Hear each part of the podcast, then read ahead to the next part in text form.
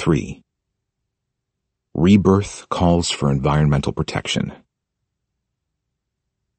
Could perhaps a consciousness of reincarnation also help? Whoever knows that he will come back wants a healthy planet. We know today that Jesus spoke repeatedly of rebirth in his Aramaic mother tongue. According to the Jewish philosopher Shalom Ben-Chorin, the belief in rebirth was a popular belief. But later the Christian bishops eliminated these words of Jesus by majority vote. Rebirth is taken for granted in Asian religions. But in all religions and cultures, there are people who remember past lives. Cultures and religions that believe in rebirth should, if only for selfish reasons, stand up for environmental protection, because in their next lives, they also need a hospitable earth. Does environmental and climate protection have a higher priority in Asian rebirth religions than in Western religions? Yes, it does, but hardly in practical politics. In practical environmental behavior, very little can be felt so far. Think of China's environmental problems, or of Japan's nuclear power plants, and coal-fired power plants in India. It is true, however, that a person who believes in rebirth naturally wants an environmentally friendly planet in our next life. Me too.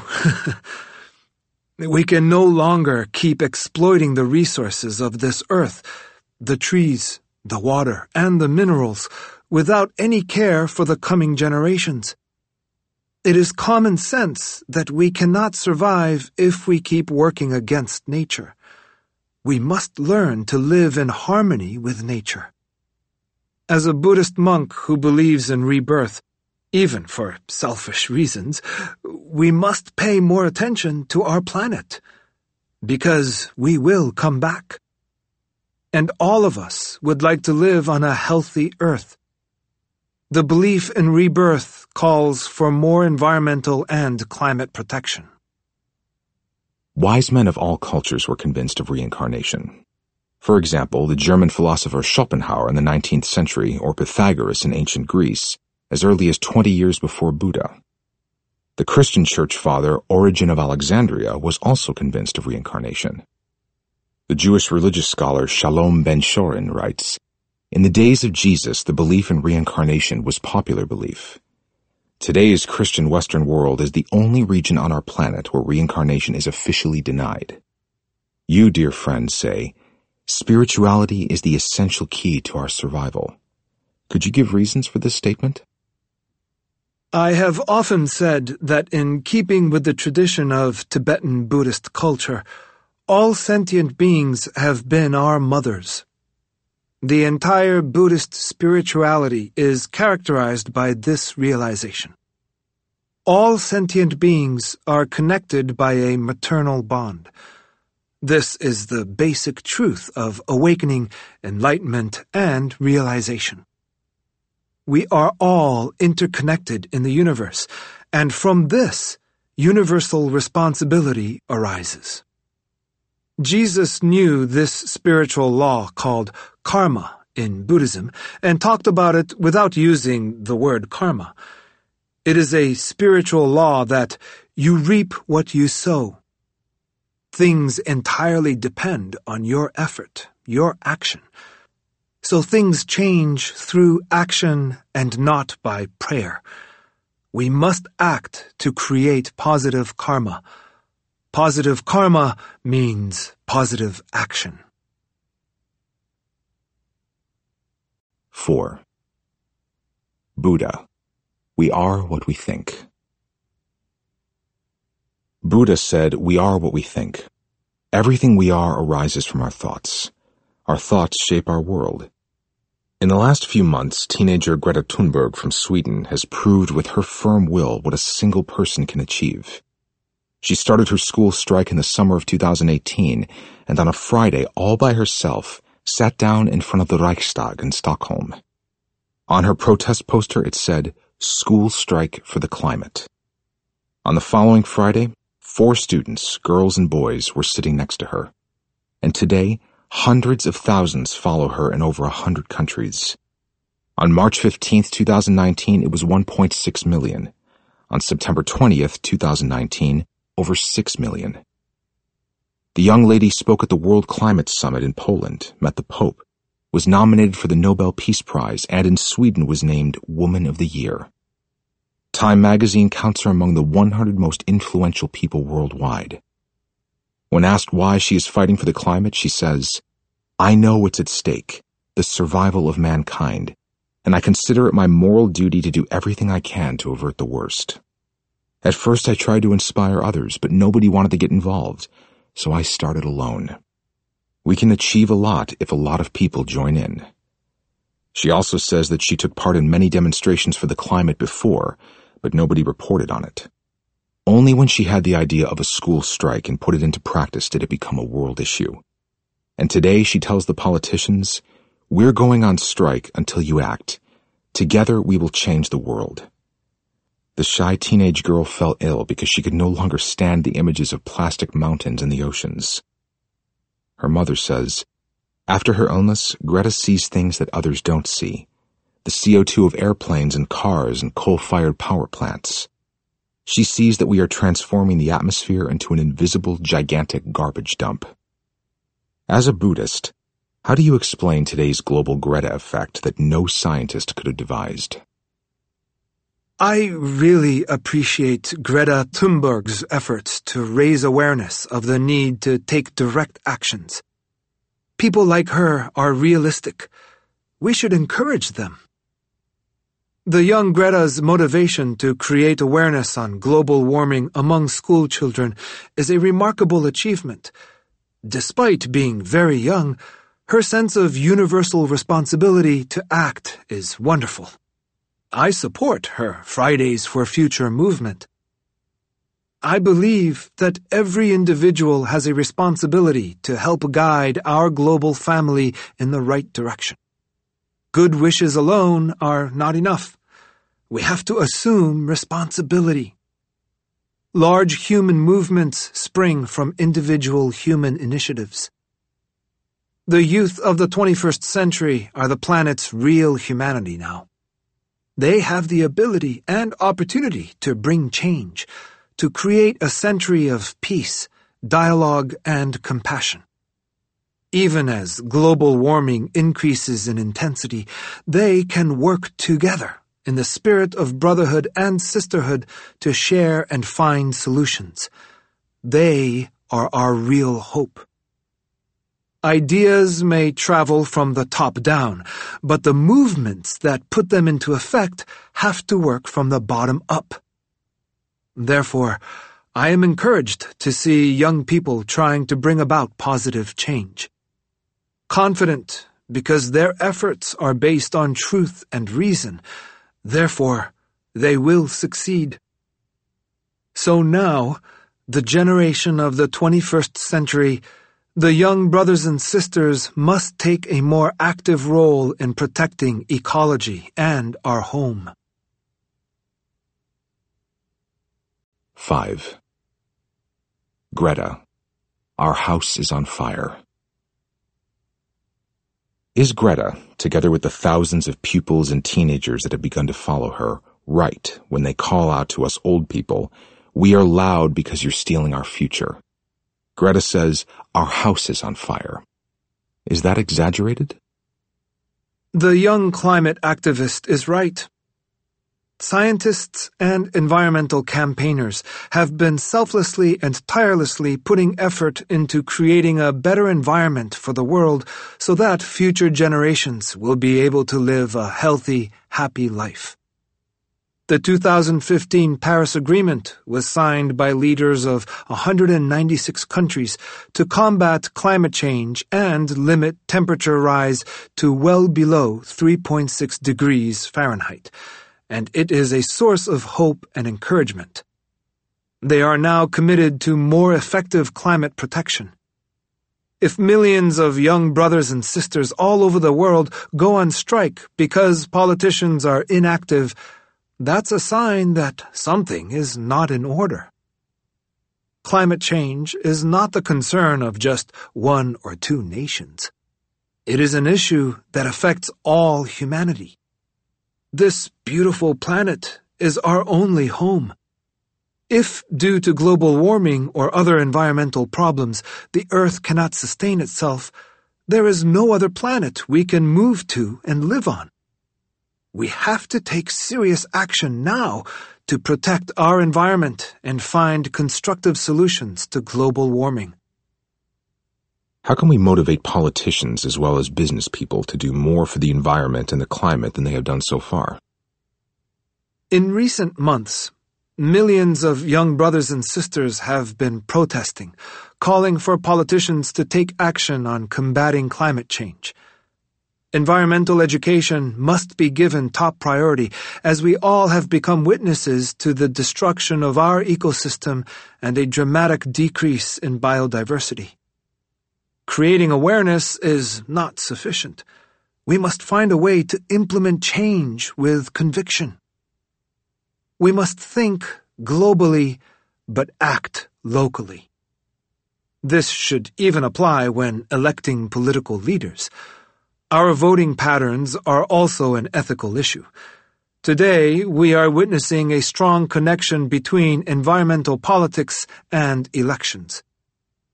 People have elected greater numbers of Green parliamentarians in Germany, Switzerland, Finland, Belgium, the Netherlands, and the European Parliament. This is a strong indication that public opinion and actions can change politicians' minds. Fortunately, especially young people today understand the connection between environmental politics and elections. What's your response to what Greta Thunberg and young people like her are doing? Do you support young students taking time off from school and standing up as activists to demand radical change? I wrote a letter to her. I really admire what she's doing. We older people will probably be able to manage over the next one or two decades. But the lives of young people like her may extend until the end of this century, and they will have to face whatever changes come about. Therefore, it is quite right that students and today's younger generation should have serious concerns about the climate crisis and its effect on the environment. They are being very realistic. We should encourage them. Sometimes it seems that older people lead a more materialistic way of life. They belong to a more materialistic culture. Younger people are beginning to feel there is something lacking in such a way of life. We should encourage them. Greta Thunberg is quite realistic about politics.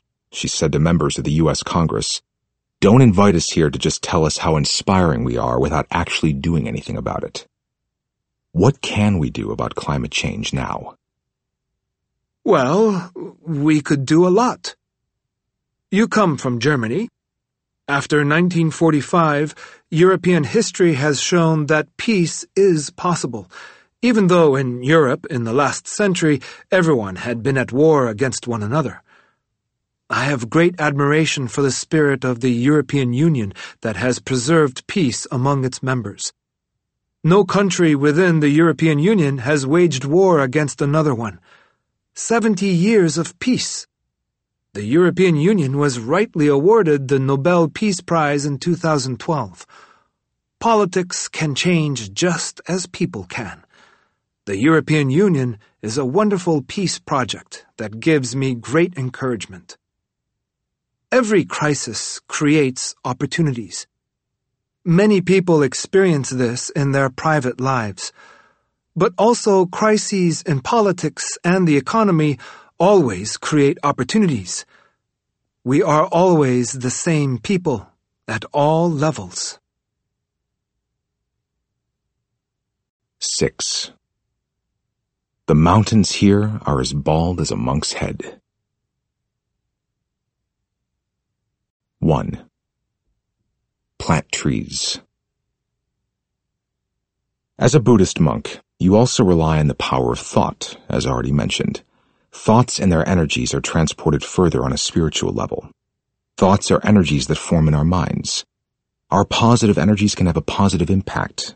Negative thoughts, of course, a negative effect. What could this Buddhist thinking do for more and better climate protection? Looking at the Himalayas from your exile, I recall one of your quotations. The Himalayan mountains have become as bald as a monk's head. The Dalai Lama laughs and scratches his bald head. Thirty years ago on German television, I already showed the brutal deforestation of the Tibetan forests by the Chinese. How can we stop the environmental destruction, and how can the climate still be saved? Only when we understand that our Earth is like a mother, Mother Earth, will we really take care of her. We Tibetans, like the ancient Indian peoples, understand this interdependence. Healthy earth, healthy animals, healthy plants, healthy forests, healthy water, healthy people. Mother Earth warns us today, my children are behaving badly. She is warning us that there are limits to our actions. Today we are consuming as much coal, gas, oil, and petrol a day that took nature a million years to form. That is the cause of global warming. As a Tibetan Buddhist monk, I am committed to a moderation in our consumption patterns. A responsible life is a simple and contented life. We must learn to cooperate, work, and live with nature, and not against nature. In Tibet, China has cut down 85% of all trees, thus depriving your country of its life force. Why did the Chinese cut down Tibet's forests, and what are the consequences for your native country? When the forests in Tibet die, a whole nation suffers. And when a people suffers, the whole world suffers. We need forests for our health as well. When we go for a walk in a forest, fresh air is healing. We need green forests. They are nature's great gift. Forests are good for our soul. In the forest, we find the calm that our brain needs for regeneration. Forests are water reservoirs, home to many animal and plant species, and are important as an air conditioning machine. They are a mirror of the diversity of life. The large-scale deforestation in Tibet is a matter of great sadness. It is not only sad for the local area, which has lost its beauty, but for the local people. The deforestation of the Tibetan plateau, according to experts, will change the amount of reflection from snow into space, forested areas absorb more solar radiation, and this affects the monsoons not only in Tibet, but in all surrounding areas. Therefore, it becomes even more important to conserve Tibet's environment. The environmental destruction in Tibet clearly shows that Chinese communist ideology lacks what, in our Tibetan culture, is meant by interdependence or universal responsibility. This also surprises me because communists like to sing the Internationale. Today, no nation can solve its problems on its own. Interjection, dear friend. In the United States, President Trump rules according to the motto, America First, and Make America Great Again. Is this motto still up to date in times of globalization? When the president says, America First, he makes his voters happy. I can understand that, but from a global point of view, this statement is not relevant. In today's global world, Everything is interconnected. America's future also depends on Europe and Europe's future, also on Asian countries. The new reality means that everything is related to everything. The USA is the leading nation of the free world. That's why the US president should think more about global level issues. Should a contemporary topic not be make the planet great again? Certainly, the U.S. is still very powerful. The motto of America's ancestors was peace, liberty, and democracy. The totalitarian systems have no future. As a leading power, the USA should ally itself closely with Europe. I am an admirer of the European Union. The EU is a big and exemplary peace project. Unfortunately, President Trump had announced the U.S. withdrawal from the Paris Agreement. He may have his reasons, but I do not support them. The EU should also become a role model in terms of climate protection. Each and every one should become a climate protector. However, we will not reach this goal through egoism and nationalism, but through the promotion of a sense of oneness of humanity.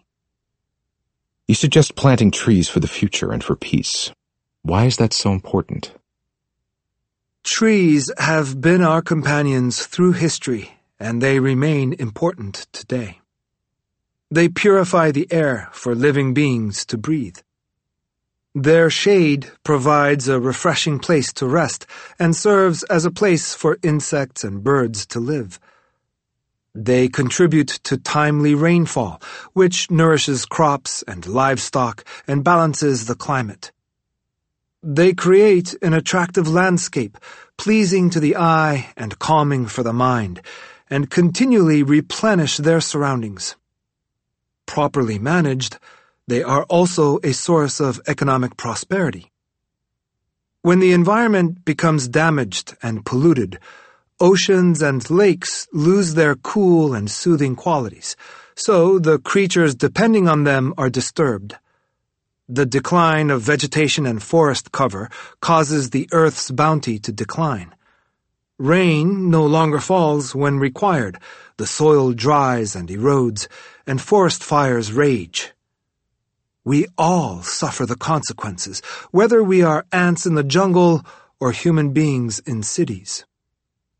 In the context of Buddhism, trees are often mentioned in accounts of the principal events of Buddha's life. He was born as his mother leaned against a tree for support. He attained enlightenment seated beneath a tree, and finally passed away as trees stood witness overhead. According to the monastic code of discipline, fully ordained monks are enjoined not only to avoid cutting trees or grass, but also to plant and nurture them. Therefore, it is in our own interest to plant trees and flowers around the places where we live, work, and study, as well as around hospitals and alongside paths and roads. In the Tibetan monasteries in Tibet and India, we have been cultivating tree plantations over the past few decades. This brings in the action of serving others and of creating a better environment and a happier place. Please also listen to the Dalai Lama's tree poem in part 7 of this book. And to truly acquire a sense of responsibility for community, one has to first feel responsible for one's own place or home. The longing for nature and green is ingrained in us. Human beings love green so much that they plant more and more trees in our cities and towns, and even trees on the roofs. When you spend time in the forest and hear birds singing, you feel good inside the healing power of forests is becoming increasingly important. When we are surrounded by artificial things, it's harder to be peaceful. It's as if we begin to be artificial. We develop hypocrisy, suspicion, and distrust. In that state, it's hard to develop genuine, warm-hearted friendship. We all feel the need to be surrounded by life. We need life around us that grows, flourishes, and thrives. Because, as social animals, we also want to grow, flourish, and thrive. We all love our technology, but our relationship with plants and nature is inextricably very old and very deep. Buddhist ethics embrace all life, not solely human, but also animal and plant life. The destruction of the environment has now also reached the Tibetan highlands. In the West, many people are still dreaming of Tibet as a paradise, a Shangri-La. Is Tibet still a paradise? What the Chinese did on the roof of the world after 1959, especially during the Cultural Revolution, was a cultural genocide.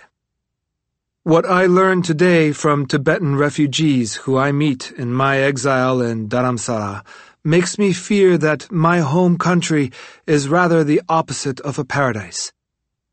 But I find admirable how the vast majority of Tibetans, 70 years after the occupation, still cling to their religion, language and culture, and respect for environment, even though there are more Chinese than Tibetans today living in Lhasa, Tibet's capital. The Chinese have reduced us to a minority in our own country. Do you think that you will reach this goal and return to Tibet someday? China is a great nation, an ancient nation, but its political system is a totalitarian system, no freedom. I am happy to live in India for the rest of my life. I can live in this country and utilize the Indian freedom to fulfill my commitments toward promotion of human values, religious harmony, protection of Tibetan culture and environment, and revival of ancient Indian knowledge. Should the Buddha return to our world and join a political party, he would certainly be green, you say. What makes you so sure? Buddha and we Buddhists have deep respect for nature and evolution. We know that nature does not need us humans, but we do need nature. Looking at today's global exploitation of nature, I think, without humans, the earth would do better. Which political party would you support? I have no hesitation in supporting initiatives that are related to protecting the environment. In Europe, I would vote for the Green Party because threats to our environment are a question of our survival. This beautiful blue planet is our only home. It provides a habitat for unique and diverse communities. Taking care of our planet is to look after our own home. 2. Ethics is more important than religion. And you would vote green if you lived in a Western democracy. Why? Because they represent a similar nature-friendly philosophy as we Buddhists do. For over a thousand years, nature has been sacred to us Tibetans. On the high Himalayan plateau where we live, we try, in the spirit of Buddhism, to live in peace with nature, protected by our mountains, without violence, and in compassion with all living beings. Nature is sacred to us. Nature is our true home. We humans come from nature. We can live without religion, but not without nature. Therefore, I say that environmental ethics are more important than religion. If we keep destroying nature as we are doing today, we will not survive. This is a law of nature that we have to accept. Mankind will suffer terribly if we do not learn that. A clean environment is a human right, like any other human rights. It is our responsibility toward all sentient beings to ensure that we leave to our children and grandchildren a world at least as intact as we found it when we were born. There are limits to what we are allowed to do, but no limits to our universal responsibility. What do you do yourself for the environment and for the climate? On a personal and family level, too, we need to develop a much clearer awareness of our actions and their consequences, such as how we use water or dispose of our garbage, so that taking care of and limiting damage to the natural environment becomes an ordinary part of our daily lifestyle. That is the proper way, and it can only be achieved through education. I switch off the light when I leave my room. I take a shower instead of a bath. I eat little meat. I encourage other people to do the same. We must think globally, but act locally. This should even apply when electing political leaders. Our voting patterns are also an ethical issue. We should all vote for the real environmentalists. Fortunately, especially young people today understand the connection between environmental politics and elections. As someone born in Tibet, the rooftop of the world, where Asia's great rivers start and the world's highest peaks are to be found, I have loved nature since my childhood. I have made environmental conservation one of my life's commitments and advocate protection of the environment wherever I go.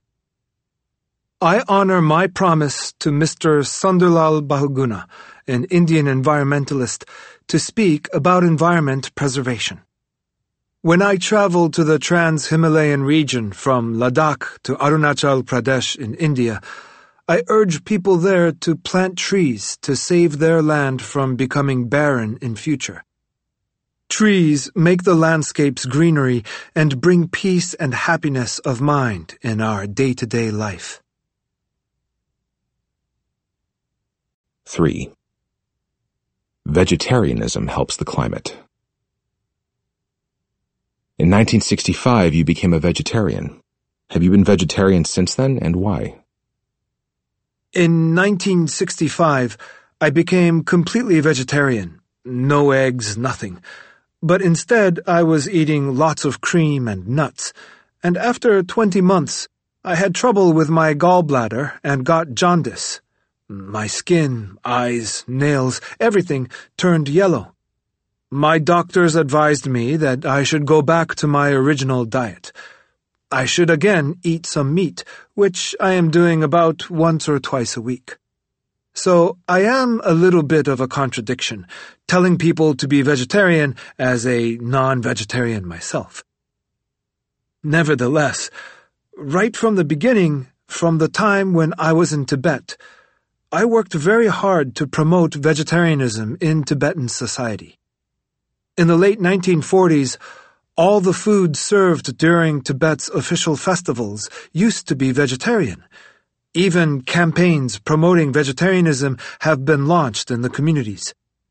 In India, most of the Tibetan monastic institutions' kitchens have now started serving only vegetarian food to their monks and nuns. Worldwide meat consumption is rising, so more and more billions of animals have to be killed. Do you think that worldwide meat consumption could drop again, and how is that to be achieved? Buddhism does not forbid eating meat, but it is a question of how and how much. Buddhism says no animals should be killed for eating, but our attitude toward meat is rather curious. Tibetan Buddhists can buy meat but should not kill animals. What I find particularly worrying is intensive animal husbandry. We humans can live largely without or with little meat, and above all, without animal suffering.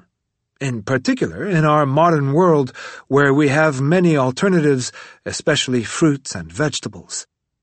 In the meantime, there is even meat made from vegetables, for instance, from peas and beetroot, from potatoes and coconuts. Intensive animal husbandry has serious consequences, not only for animals, but also for man's health, the soil, insects, and the air. 4. Buddhists disapprove of killing as a sport. What you call curious is also the attitude of most Western Christians toward meat. Me too, I am only an 85% vegetarian. My doctor also recommends eating meat or fish about once a week for health reasons. If we had to slaughter ourselves the animals we eat, most of us would probably be strict vegetarians. That is also rather curious. Meat consumption and animal husbandry cause about as many greenhouse gases globally as all cars, planes, trains, and ships put together. Besides, environmental physician Professor Hans-Peter Hutter of the Medical University of Vienna says, Meat plays a crucial role in the development of cancer of the intestine or circulatory diseases. Moderate meat consumption significantly reduces your disease risk, is beneficial to environment and climate, and doesn't really hurt. A win-win situation. What I eat affects all of us. What do you think about hunting and fishing as a sport? We Buddhists disapprove of killing as a sport. I support those groups and people who work for animal rights and animal welfare around the world. It is sad that millions and billions of animals are killed for human consumption. I once visited a poultry farm in Japan with 200,000 hens. They were kept in small cages just to produce eggs for two years. After that, they were sold for slaughter. That was shocking. We should support people who fight against such unworthy business and such animal misery. It is also very dangerous and short-sighted for us to simply suppress and forget about animal suffering. What we are doing to animals today can also happen to us. Perhaps one day we will kneel down and ask the animals for forgiveness. I also disapprove of the way in which we have mechanized farming these days. We must never forget the suffering we inflict on other sentient beings.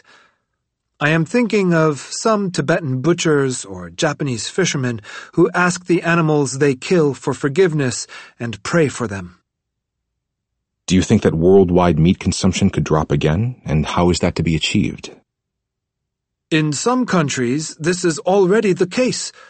I meet young people everywhere who are looking for alternatives to brutal meat consumption. The new meatless brand in the USA is called Beyond Meat, Many consumers want to reduce meat consumption in order to protect the climate, but also to alleviate animal suffering caused by factory farming. Now there are vegetarian hamburgers. but that means that we Western people would have to learn to let go at least a little bit? Is letting go the heart of greater environmental justice? Yes, you can say so. Letting go of surplus is the heart of spiritual growth.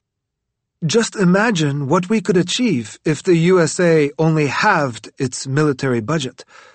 That would be over $300 billion every year for environmental projects, such as the solar energy transition or overcoming hunger in poor countries.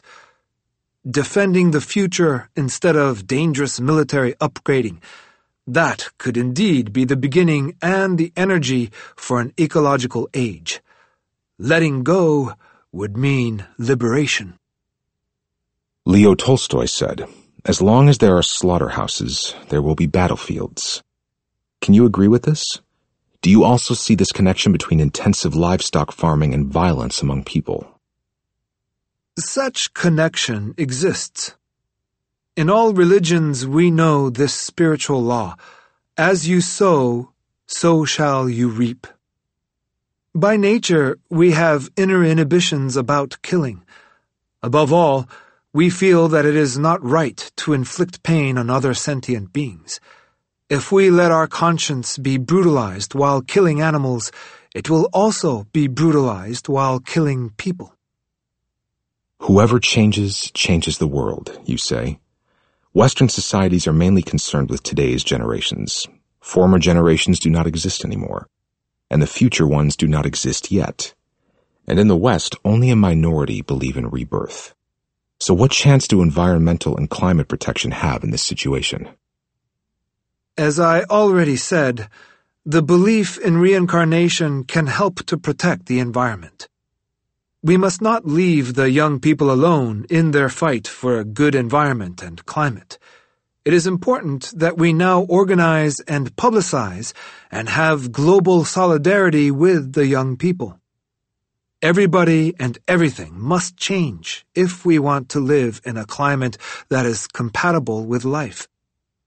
Our generation has damaged the climate, so we also should help to save it.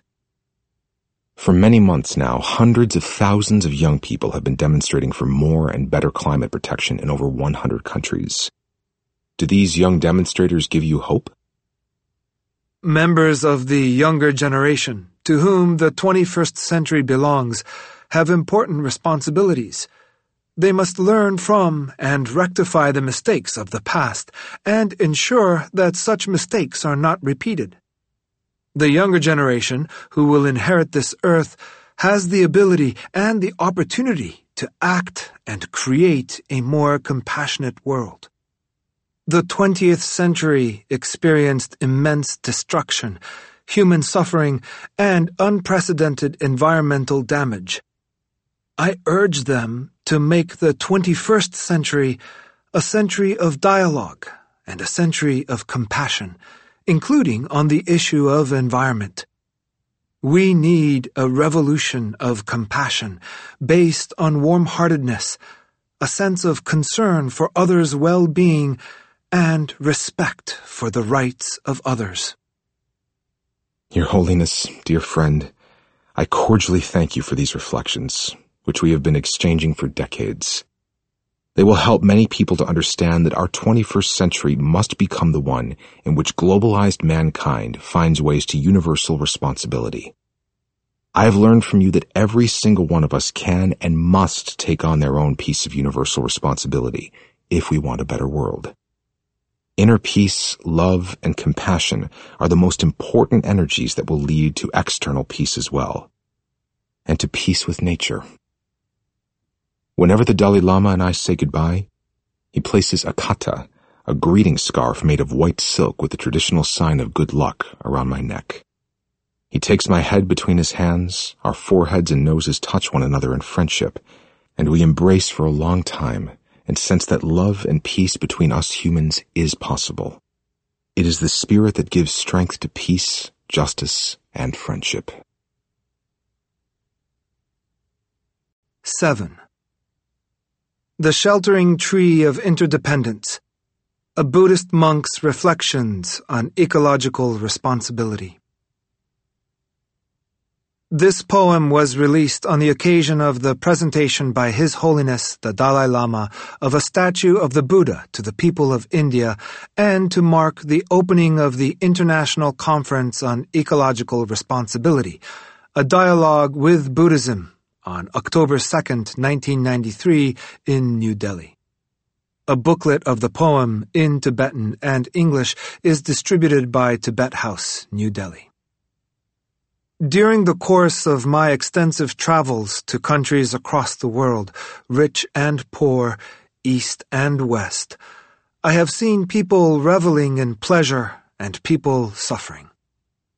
The advancement of science and technology seems to have achieved little more than linear numerical improvement. Development often means little more than more mansions and more cities. As a result, the ecological balance, the very basis of our life on Earth, has been greatly affected. On the other hand, in days gone by, the people of Tibet lived a happy life, untroubled by pollution in natural conditions. Today, all over the world, including Tibet, ecological degradation is fast overtaking us. I am wholly convinced that if all of us do not make a concerted effort with a sense of universal responsibility, we will see the gradual breakdown of the fragile ecosystems that support us, resulting in an irreversible and irrevocable degradation of our planet Earth. These stanzas have been composed to underline my deep concern and to call upon all concerned people to make continuous efforts to reverse and remedy the degradation of our environment. 1. O Lord Tathagata, born of the Iksvakus tree, peerless one, who, seeing the all-pervasive nature of interdependence between the environment and sentient beings, samsara and nirvana, moving and unmoving, teaches the world out of compassion, bestow thy benevolence on us. 2. O the Savior, the one called Avalokiteshvara, personifying the body of compassion of all Buddhas, we beseech thee to make our spirits ripen and fructify to observe reality bereft of illusion. 3. Our obdurate egocentricity, ingrained in our minds since beginningless time, contaminates, defiles, and pollutes the environment created by the common karma of all sentient beings. 4. Lakes and ponds have lost their clarity, their coolness. The atmosphere is poisoned, nature's celestial canopy in the fiery firmament has burst asunder, and sentient beings suffer diseases unknown before. 5. Perennial snow mountains, resplendent in their glory, bow down and melt into water the majestic oceans lose their ageless equilibrium and inundate islands. 6. The dangers of fire, water, and wind are limitless. Sweltering heat dries up our lush forests, lashing our world with unprecedented storms, and the oceans surrender their salt to the elements. 7. Though people lack not wealth, they cannot afford to breathe clean air. Rains and streams cleanse not, but remain inert and powerless liquids. 8. Human beings and countless beings that inhabit water and land reel under the yoke of physical pain, caused by malevolent diseases. Their minds are dulled with sloth, stupor, and ignorance, the joys of the body and spirit are far, far away. 9. We needlessly pollute the fair bosom of our Mother Earth, rip out her trees to feed our short-sighted greed, turning our fertile earth into a sterile desert.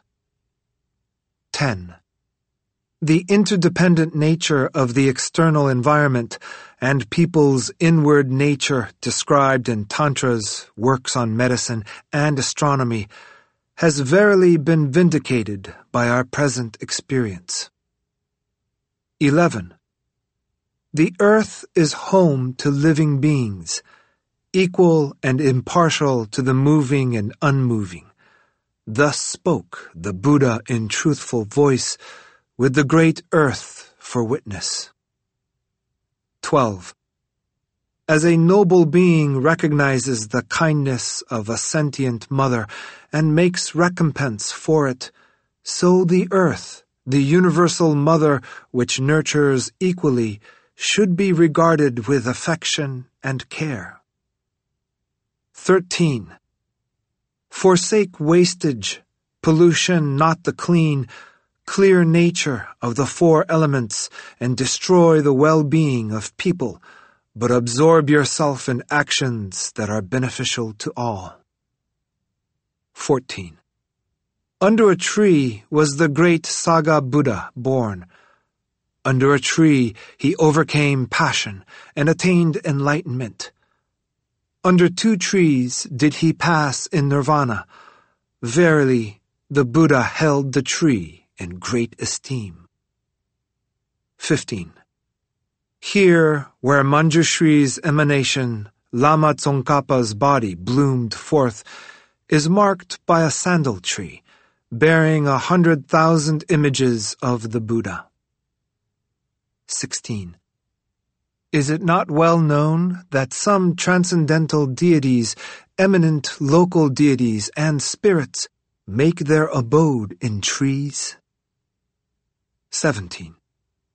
Flourishing trees clean the wind, help us breathe the sustaining air of life. They please the eye and soothe the mind. Their shade makes a welcome resting place. 18. In Vinaya, the Buddha taught monks to care for tender trees. From this, we learn the virtue of planting, of nurturing trees. 19. The Buddha forbade monks to cut, cause others to cut living plants, destroy seeds, or defile the fresh green grass. Should this not inspire us to love and protect our environment? 20. They say in the celestial realms, the trees emanate the Buddha's blessings and echo the sound of basic Buddhist doctrines like impermanence. 21. It is trees that bring rain, trees that hold the essence of the soil. Kalpataru, the tree of wish fulfillment, virtually resides on earth to serve all purposes. 22. In times of yore, our forebears ate the fruits of trees, wore their leaves, discovered fire by the attrition of wood, took refuge amidst the foliage of trees when they encountered danger. 23.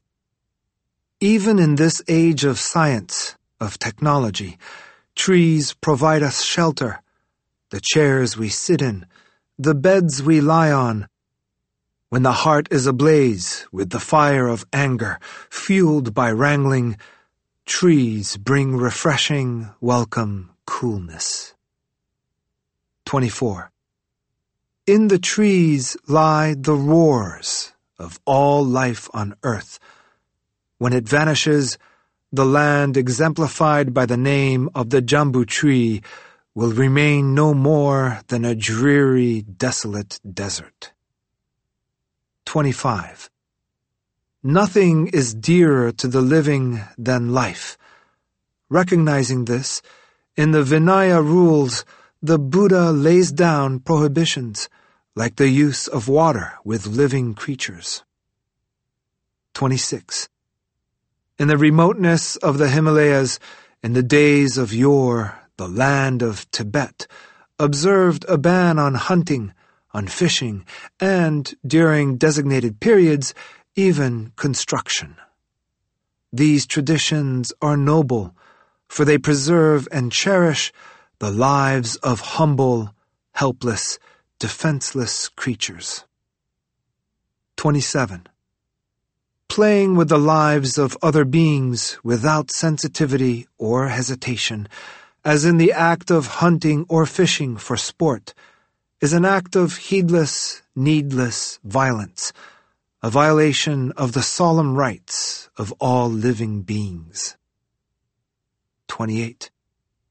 Being attentive to the nature of interdependence of all creatures, both animate and inanimate, one should never slacken in one's efforts to preserve and conserve nature's energy. 29. On a certain day, month, and year, one should observe the ceremony of tree planting. Thus, one fulfills one's responsibilities, serves one's fellow beings, which not only brings one happiness, but benefits all. 30. May the force of observing that which is right and abstinence from wrong practices and evil deeds nourish and augment the prosperity of the world. May it invigorate living beings and help them blossom. May sylvan joy and pristine happiness ever increase, ever spread, and encompass all that is. 8. For a Solar Age Epilogue by Franz Alt 1. Reconciling Economy and Ecology Climate change is not distant. It's already here. We have to face reality, which may be complicated, but not hopeless. Since the Enlightenment about 300 years ago, at the latest, and the de-idealization of the world, philosophy has no longer been theology's handmaid, and ancilla theology, and our Western cultural model is based on scientific knowledge. At least we think so. But why have scientists worldwide been warning for decades against climate change without actually being heard in politics and society, let alone bringing about appropriate actions? Why is the enlightenment of the past not sufficient to secure our salvation? In order to prevent the worst, we need a new enlightenment, a second one, more profound, an enlightening of the enlightenment. In this book, the Dalai Lama demonstrates very clearly that today's environmental crisis is the crisis of our inner world. We think that we know what we are doing, but actually we are not doing what we know. The idea that rationalism alone will save us is quite irrational. Reason alone will not bring man to his senses. We love to suppress such insight. There are those, however, that are fully aware of what they are doing and many are afraid of the necessary changes. It is true that sometimes politicians opt for necessary changes out of fear.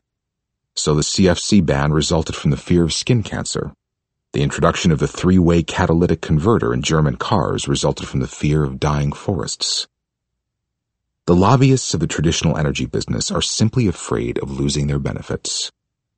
Politicians also know about their reliance on the greed of big companies and many citizens travel by plane or by car and eat themselves sick with a lot of meat, although they know what they are doing to themselves, the environment, and their children's future. Can humans really confront this reality?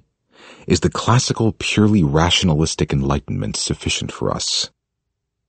Conservatives and religious people have trusted the wisdom of nature for millennia. But this confidence is being shaken in times of global warming and the extinction of species. Mother Nature does not cooperate anymore, but is running riot. She has got a fever and is on strike. We are about to lose our partner and confidant, nature, the source of our wealth and happiness. But first, we should at least understand that we do not want to save the climate as such, but, quite egotistically, ourselves. And now, by means of a second enlightenment, we will have to achieve success in thinking that combines religion and philosophy, nature and reason, freedom and responsibility. This is what we call eco-spirituality in this book. Here, the Dalai Lama also speaks of education of the heart. If we do not understand this interdependence, our liberty will soon end in enslavement. Global warming is already creating a lack of freedom, for instance for refugees or farmers who are losing their land to the desert or for elderly people who died in Europe during the hot summers of 2003 and 2018. In 2003 alone, according to EU statistics, about 60,000 people died of the heat within the EU. In India, where temperatures rose to unbearable 122 degrees Fahrenheit, hundreds of thousands of elderly people died from overheating. It is absolutely surprising to see how difficult it is, especially for conservatives, to understand these correlations, whereas helping to preserve the creation should be the conservatives' central task. Ah, I wish the conservatives were really conservative.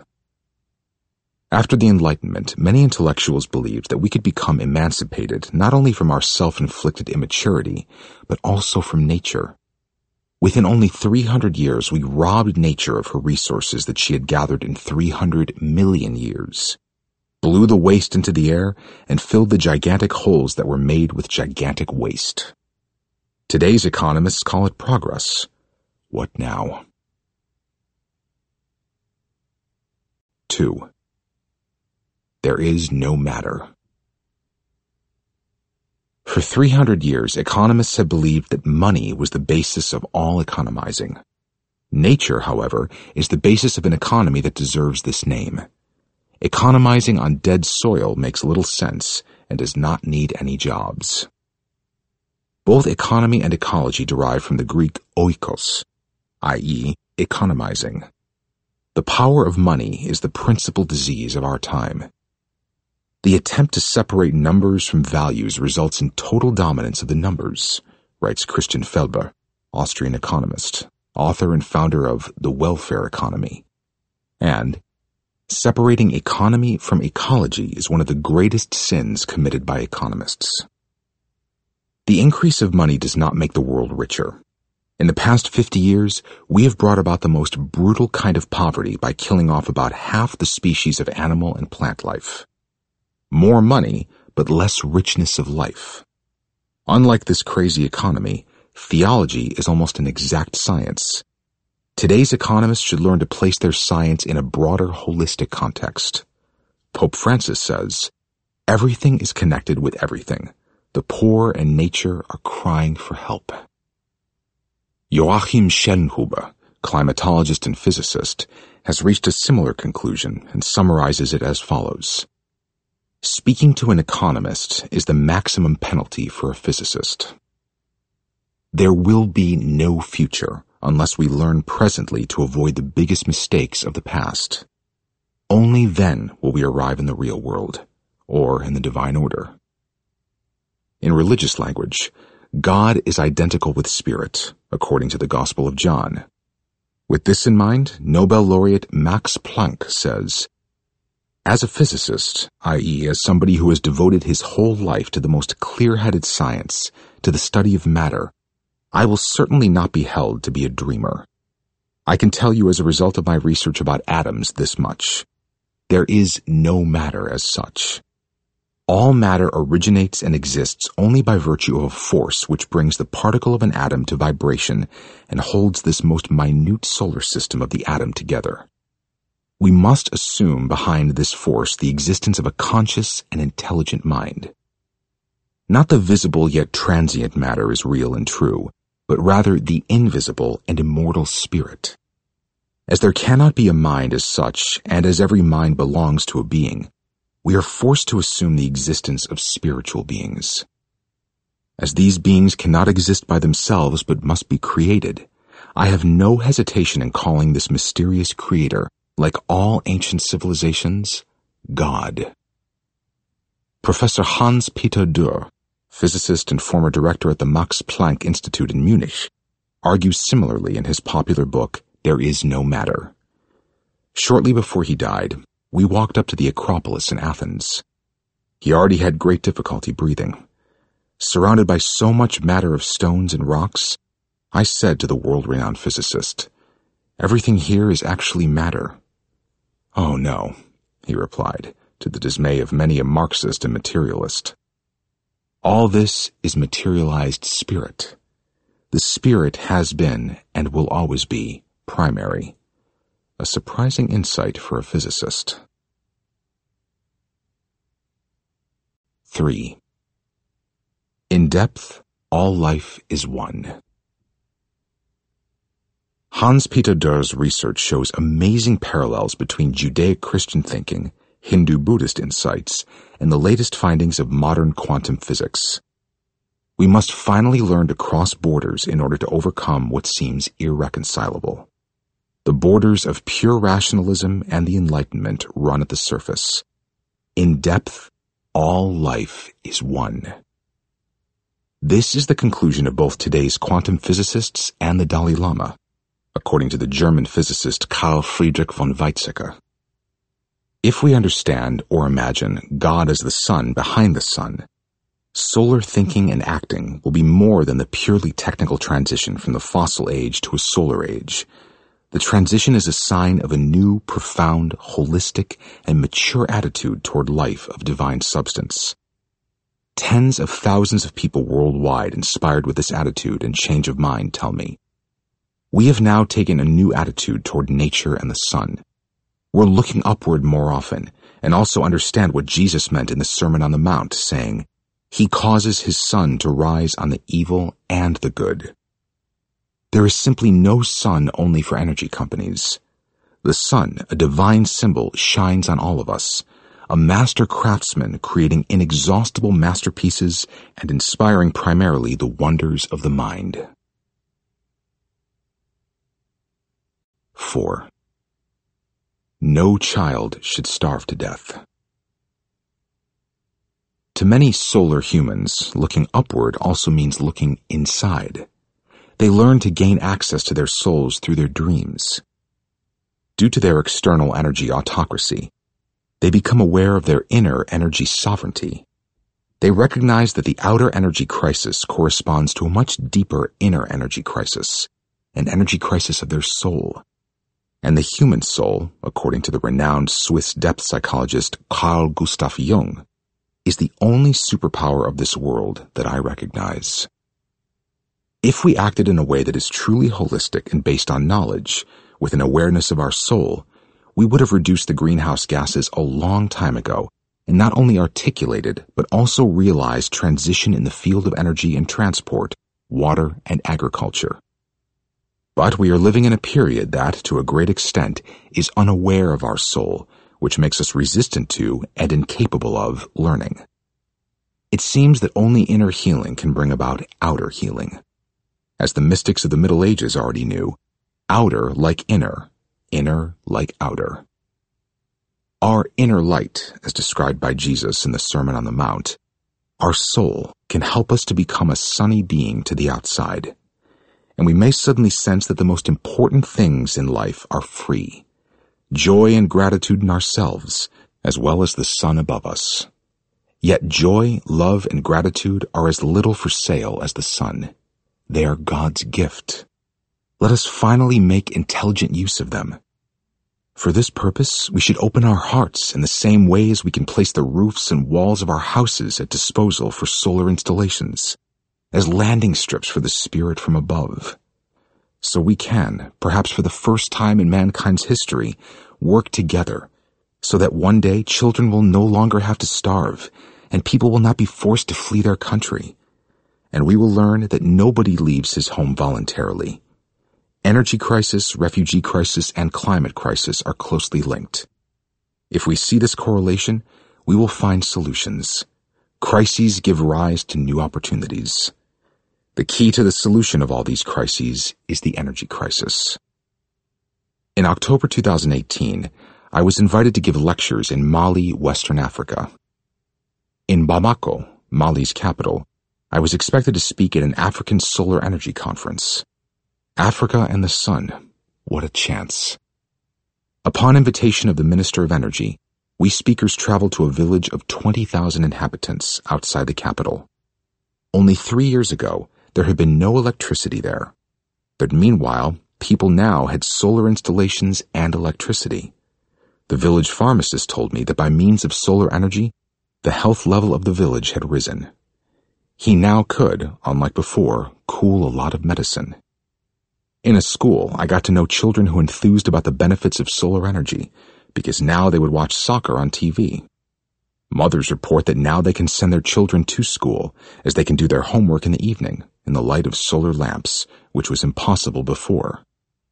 Education changes everything. A dressmaker told me that at last she has an electric sewing machine and did not have to slave away at the treadle anymore. The village mayor said to me, Since we've had electricity in the village, young people don't think of fleeing to Europe anymore. Solar energy also creates new jobs. All problems created by man can also be solved by man. Shortly afterward, I gave a lecture at the conference of the World Wind Energy Association in Karachi, Pakistan. Here, the Chinese company Goldwind, one of the world's greatest producers of wind turbines, has, with the help of German technology, set up a wind park that produces affordable and clean electricity for 1.5 million people in Karachi. My Pakistani friends are full of praise for such progress. They are fully convinced that their country will achieve the complete energy transition by the middle of this century. Karachi and Mali could be everywhere. Every wind turbine and every solar installation, every hydropower plant and every biogas plant is a sign of peace. Never are wars waged over the sun or the wind.